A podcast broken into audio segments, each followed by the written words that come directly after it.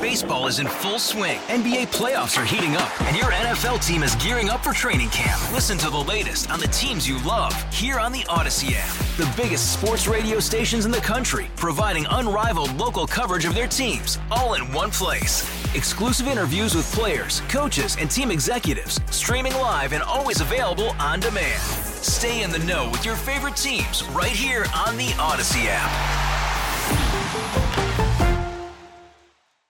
21% of managers said they had had an interviewee bring a parent to the interview. 21. So even in Common Core math, that's like one in five. What the? And listen to the rest of this. Does this sound like what's going on in your workplace? Respondents reported Gen Z candidates struggled to pick up on professional cues causing 39% of employers to favor hiring older candidates. So it's not all college grads. Um, it's it's Gen Z. 60% of employers were willing to offer more benefits in pay to attract older workers over recent grads. That is a complete flip of how the workplaces work for a long time, which is when you got older, it was perceived well, you got too much experience, you you know, you're gonna be more highly paid. We want someone more lowly paid who will work hard, young, got a lot of energy, ambition, competent. The competent part's gone, so they've flipped to hiring older people. Eight, 48% of employers are offering remote or hybrid positions, okay, to attract older people. One in five employers say that recent college grads are generally unprepared when interviewing for a job. Okay, well, that's only 20%. That's not bad. But what about this? More than half of employers surveyed said Gen Z candidates struggled the most with eye contact during interviews. They didn't know how to make it. Candidates in this age group ask for unreasonable salaries, they said, have dressed inappropriately for in person interviews, according to half the study respondents. God, this is just common sense. If you're going in for an interview, Dress nice.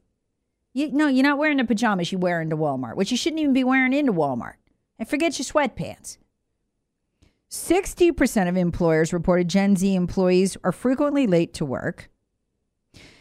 Even virtual interviews posed issues, with 21% of employers saying candidates are refusing to turn their camera on for the interview.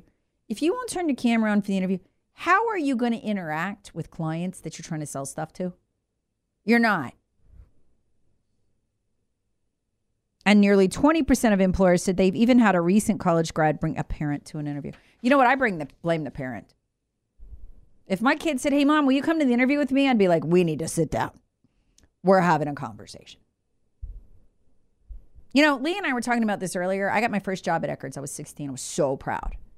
Got my own car. All right, it was mom and dad's car. Got in a car, drove to the interview, filled out the application, did all that stuff, got the job myself, came home, and told my parents I had it. My parents never crossed the threshold of that place, except to go shopping. Because it was Eckerd's they went to. But other than that, no. I would have been mortified. Are you kidding me? If my parent had to drop me off at the interview, I'd have been like, okay, mom, yeah, j- j- yeah, drop me. I want to be dropped off a couple blocks away so I can walk in. I don't want to be seen with you. I might think my mommy dropped me off. How embarrassing, right? That's gone. Are you seeing this in your workplace? Text me 71307. Two and three employers reported Gen Z employees are unable to manage their workloads. 60% said they're frequently late to work, often miss assignment deadlines. 63% of employers consider Gen Z employees to be entitled. That is the exact word actress Jodie Foster used in that interview that there's so much of an uproar about. She says she tries to help young actresses and actors who are Gen Z net network, and it's just it's she, she can't she can't do it. She said that she said the whole generation's entitled. She said they can't even write a grammatically correct email when I point out the grammar's wrong. They're like, "Yeah, I know. I don't care. I just I'm not spell checking it." Okay. Now listen to this. This is the tell. This is from employers from the survey. 58% said Gen Z employers, employees, excuse me, get offended too easily and are overall unprepared for the workforce. Of course they do. They've been trained to be woke. They're supposed to be offended about everything and there's something wrong with them. They're a racist. Some employers said Gen Z candidates struggle with eye contact during interviews. Okay. They also noticed their youngest employees lack professionalism, do not respond well to feedback, and have poor communication skills. Yet they know everything, though. That's what they say when they say they get too offended too easily.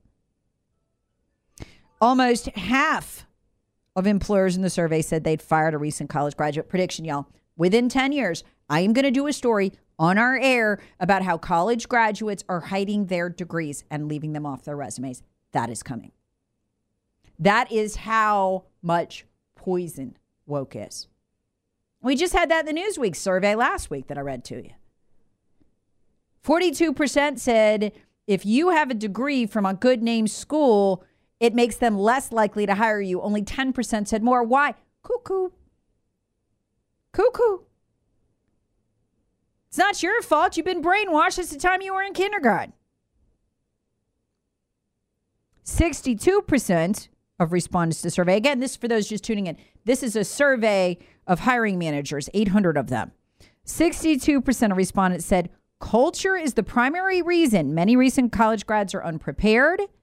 Half of respondents blame parenting. I do too. 48% said the COVID pandemic is the culprit, and 46% said, oh, oh, oh, oh, here it is. Educators are the problem. 46%. Nobody named TikTok, which is a shame because TikTok's a big thing in there with the wokes. Unemployable. You know what you do? You know what you do, mom, dad? If your kid doesn't know what they want to do, even if they're smart, that's okay. Two words Greenville Tech. Tech school. Go learn how to wire. Go learn how to do plumbing. Learn how to cut hair. Learn something useful. Hey, Rob Bradford here. I have set out on a mission with my good friends at FanDuel to prove what I have known for some time baseball isn't boring. Now I have a daily podcast to prove it with some of the most notable people in the baseball world screaming baseball isn't boring from the mountaintops or at least agreeing to come on our show. Players, managers, GMs, and yes, even the commissioner of baseball, Rob Manfred. It has been a constant wave of baseball's most powerful voices. So join the revolution. Subscribe and soak in Baseball Isn't Boring. Listen on your Audacy app or wherever you get your podcasts. You'll be glad you did.